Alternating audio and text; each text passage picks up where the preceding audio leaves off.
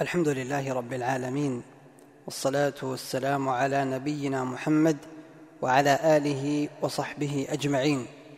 أما بعد هذا هو الدرس الثالث والثلاثون من دروس التعليق على كتاب التوحيد للشيخ محمد بن عبد الوهاب رحمه الله. والكلام فيه على ثلاثة أبواب عقدها المصنف. أولها باب لا يرد من سأل بالله عز وجل. ومقصود الباب أن من تعظيم الله الا ترد من سألك به سبحانه سواء سألك مالا أو غيره. فإذا قال لك مثلا أسألك بالله أن تعطيني هذا المال أو أن تعطيني كذا ونحو ذلك فثمة هنا مبحثان. الأول أنك تجيبه ولا ترده لأن النبي صلى الله عليه وسلم قال من سأل بالله فأعطوه. فإن قلت ما حكم هذه الإجابة لمن سألك بالله؟ فالجواب الأصل أنها مستحبة كما هو قول جمهور العلماء وذلك لأنها من تعظيم المسؤول به وهو الله. وكما أن الإنسان لو جاء إليه أحد مثلا وقال له جئتك من طرف فلان جئتك من طرف فلان فتجد أنه يحرص على تلبية مراده فالله عز وجل وهو الذي له المثل الأعلى أعظم من ذلك. فإذا قال لك أحد أسألك بالله أن تعطيني كذا فيستحب لك أن تجيب طلبته. لكن هذا الأمر قد يكون واجبا إذا سألك حقا له فإذا قالك أسألك بالله أن تعطيني هذا الحق الذي لي عليك فيجب أن تجيبه. كما ذكر ذلك بعض أهل العلم. الأمر الثاني أو المبحث الثاني أنه ليس للإنسان أن يسأل بالله. وهذا يأتي في الحديث الباب أو في في الباب الذي يليه.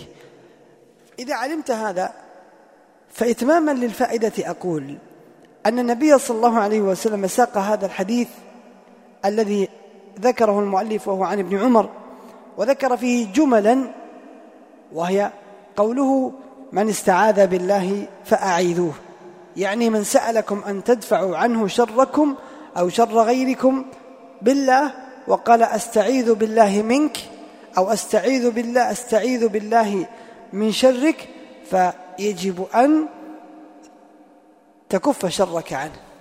ولذلك فإن النبي صلى الله عليه وسلم لما خطب امرأة فقالت أعوذ بالله منك تركها كما هي كما في الصحيح وهي المرأة الجونية. الجملة الثانية قال ومن دعاكم فأجيبوه. يعني إذا دعاكم إلى وليمة فمن حق المسلم أن تجيبه. وقد قد قال النبي صلى الله عليه وسلم حق المسلم على المسلم ست وذكر منها وإذا دعاك فأجبه. واعلم أن جمهور العلماء على أن الدعوة إذا كانت لوليمة عرس فتجب الإجابة بشروط يذكرونها وأما إذا كانت لغير وليمة عرس فتستحب الإجابة. ثم قال وهي الجملة الثالثة ومن صنع إليكم معروفا فكافئوه. فمن باب رد الجميل أنه إذا صنع إليك معروف أن تكافئه وقد كان النبي صلى الله عليه وسلم يثيب على الهدية إذا أهدي ثم قال فإن لم تجدوا ما تكافئوه فادعوا له حتى تروا أنكم قد كافأتموه. أي إذا إذا أصدي إليك معروف ولم تستطع أن ترده فمن أبلغ الرد أن تدعو له. وقد ورد في الحديث الذي حسنه بعض أهل العلم من أسدي إليه معروف فقال جزاك الله خيرا فقد أبلغ في الثناء والحديث. وإن كان إسناده فيه ضعف لكنه يبين أن من رد المعروف أن تدعو لمن أسدى إليك هذا المعروف. وأعظم من أسدى إليك معروفا وأجزل إليك إنعاما هو الله. ومن باب إحسان إحسانك أن أن تقابل الله سبحانه وتعالى بأن تصرف العبادة له ولا تتوجه لغيره سبحانه وتعالى. الباب الثاني باب لا يسأل بوجه الله إلا الجنة. الباب السابق حينما قلنا باب لا يرد من سأل بالله هو في المسؤول كيف يتعامل مع من سأله بالله. وأما هذا الباب فهو في السائل والداعي والطالب نفسه فبين أنه ليس له أن يسأل بوجه الله إلا الجنة. وها هنا أمران. أو ها هنا نقول أربعة أمور. أولا نهى النبي صلى الله عليه وسلم في الحديث عن السؤال بوجه الله وذلك لأن وجه الله عظيم فلا يليق أن يسأل به حقيرا وإنما تسأل بوجهه الأمر العظيم. وهذا السؤال له صورتان. الصورة الأولى أن يتوجه بذلك للمخلوق فيقول مثلا أسألك بوجه الله كذا وكذا. فهذا يكره باتفاق أهل العلم لأن الدنيا أحقر من أن يسأل شيء منها بوجه الله عز وجل. الصورة الثانية أن يتوجه به للخالق. فلا ينبغي للإنسان أن يسأل بوجه الله أمرا دنيويا لأن الدنيا كلها دنيئة. فلا يقول مثلا أسألك يا رب بوجهك العظيم أن ترزقني مالا. لما ذكرنا. وإنما يسأله الجنة فيقول أسألك بوجهك العظيم أن ترزقني الجنة. الأمر الثاني الجنة التي يجوز أن تسأل بوجه الله هي الجنة وما قرب لها وما هو وسيلة لها ويدخل في ذلك ما ورد عن النبي صلى الله عليه وسلم أنه استعاذ بوجه الله عز وجل. قال أعوذ بوجهك أعوذ بوجهك كما كما ورد في الحديث حينما است حينما استعاذ.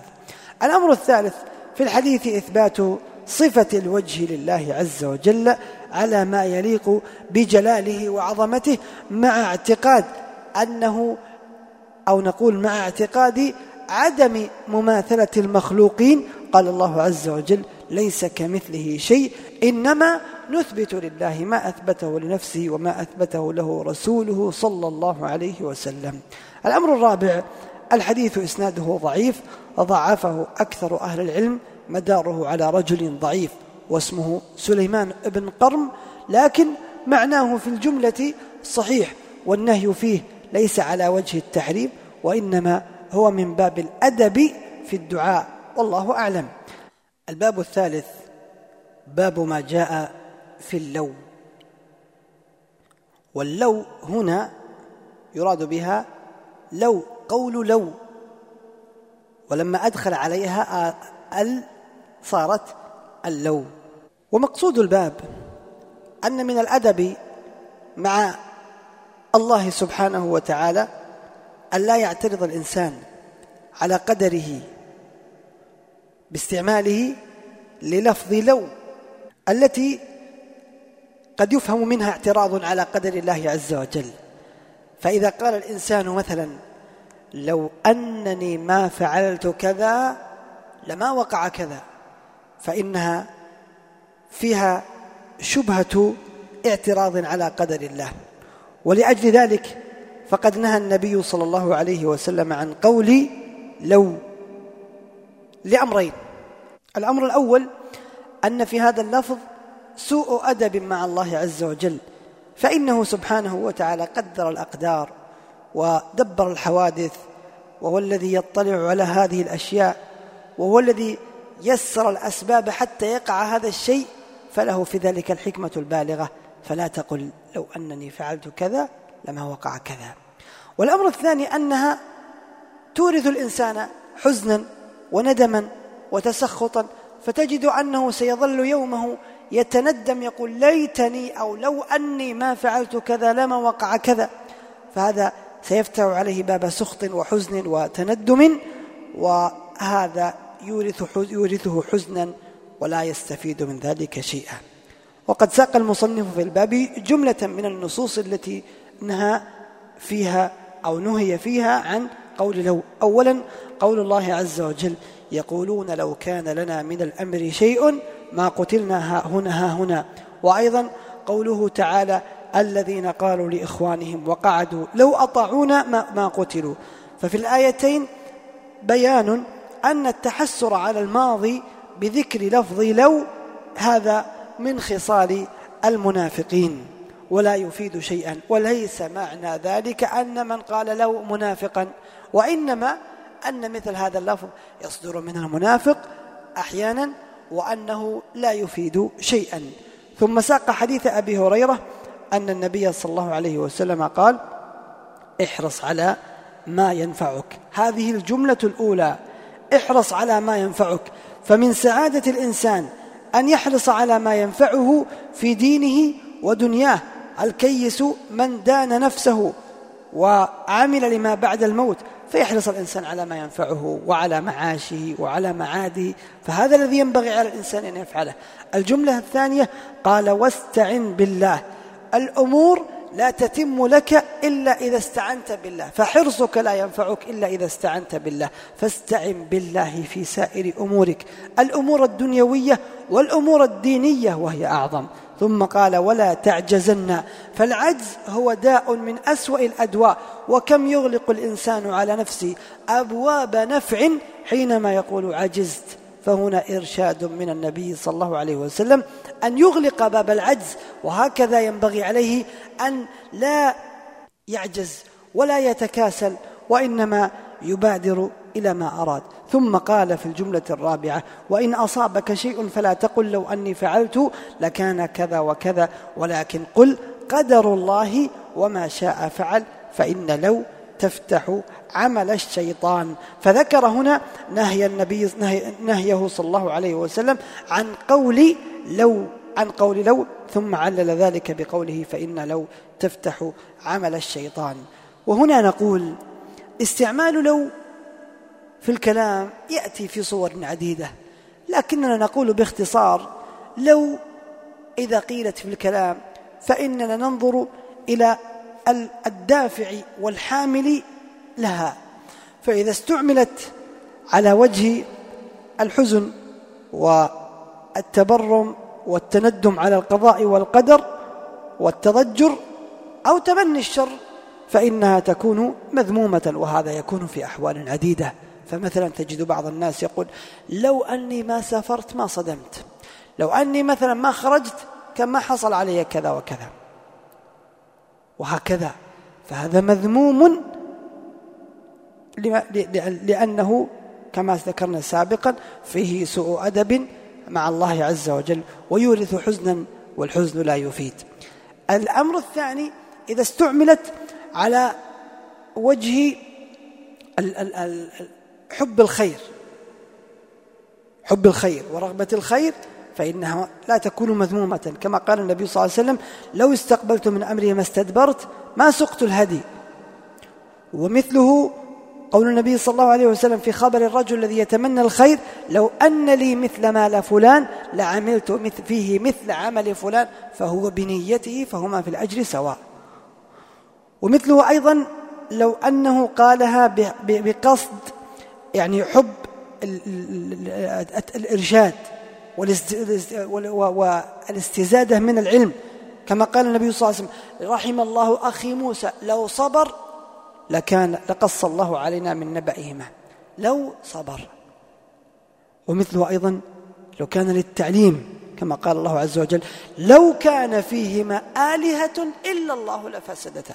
فهذه الأبواب إذا قيلت لو على وجه الرغبة في الخير أو الإرشاد أو التعليم والبيان فهي ليست بمذمومة وإنما هي محتملة ولأجل ذلك فالمؤلف ما قال باب ما جاء في النهي عن قول لو وإنما قال باب ما جاء في اللو لأن لو قد تكون مذمومة وقد تكون محمودة فإذا كانت على وجه التندم والتضجر والاعتراض على قدر الله عز وجل فهي مذمومة. نقف على هذا والله أعلم وصلى الله وسلم على نبينا محمد وعلى آله وصحبه أجمعين.